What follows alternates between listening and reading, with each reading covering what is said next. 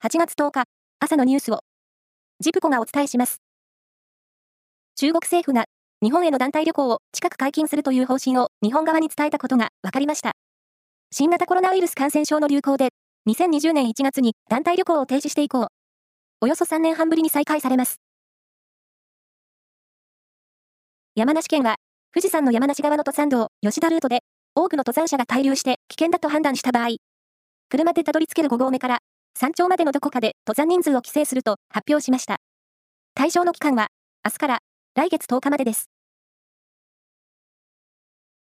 2025年、大阪・関西万博の建設手続きが停滞している問題をめぐり、日本建設業連合会の宮本会長は、建設労働者を残業規制から除外する案を、簡単に受け入れられる話ではない。万博もルールの中で仕事をするのが原則だ。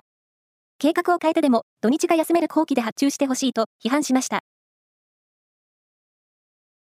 個人営業を除くタクシー乗務員の総数が、今年6月末の時点で、新型コロナウイルス感染拡大前から、およそ2割減少したことが分かりました。新型コロナの流行で利用客が減少し、離職者が増えたためですが、最近はタクシーの需要が急速に回復していて、乗務員不足が課題となっています。夏の全国高校野球は昨日、1回戦の4試合が行われ、佐賀の鳥栖工業と西東京の日大三高、それに、私立和歌山と鹿児島の神村学園がそれぞれ勝って2回戦に進出しました。